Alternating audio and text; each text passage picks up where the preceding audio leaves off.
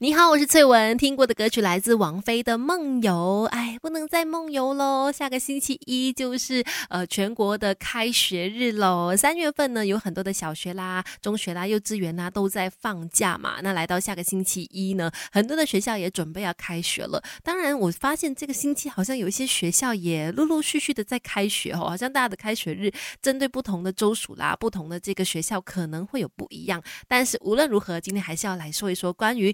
开学焦虑这件事，尤其就是放了一段蛮长时间的假期，孩子要准备回到学校去了，可能是进入到新的这个环境啦，新的有新的挑战等着啦，或者是刚好假期作业没有做完啦，等等，有可能在要开学之前呢，会有出现开学焦虑的一些症状。比如说，我觉得家长要来好好的去留意一下，你的小孩最近这几天呢，会不会有呃容易沮丧啦、焦虑啦、容易生气呀？然后呢，常常就。望东望西，没有食欲，吃不下东西。再来呢，一直会跟你说肚子痛啊，呃，胸闷啊，头痛啊，甚至也会开始出现咬手指啊，一直赖床不肯起来啊，越来越粘人的这些行为。如果以上我说的有中几个的话，都可以多多少少表示说你家的小孩有一些开学焦虑的情况。那面对开学焦虑，我们能够帮他们做些什么呢？尤其就是哎，还有几天嘛，星期六、星期天、星期一才开学，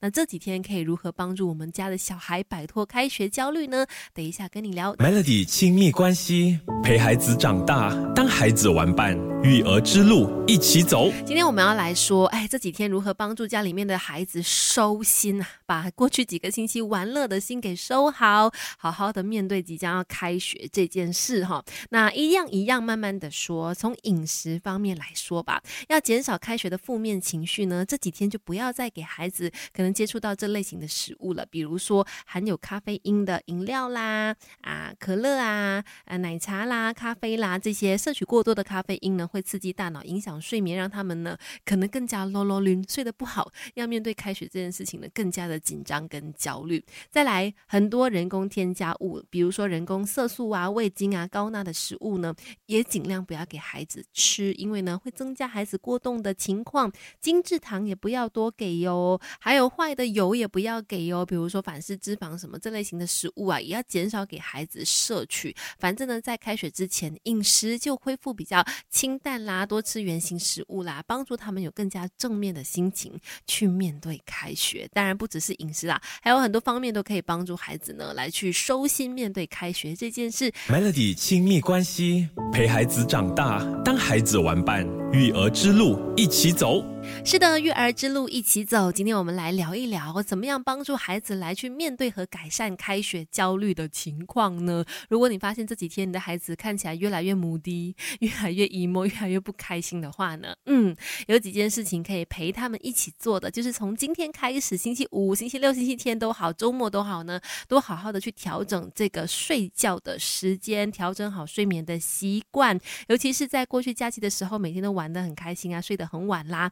那 OK，在这几天呢，尽量的把它调整过来，一天天一点点的提早入睡，而且睡前呢，也不要再使用三 G 产品了，甚至在睡觉之前做一点点简单的伸展运动，帮助身体放松，都可以在睡觉的时候睡得更加好。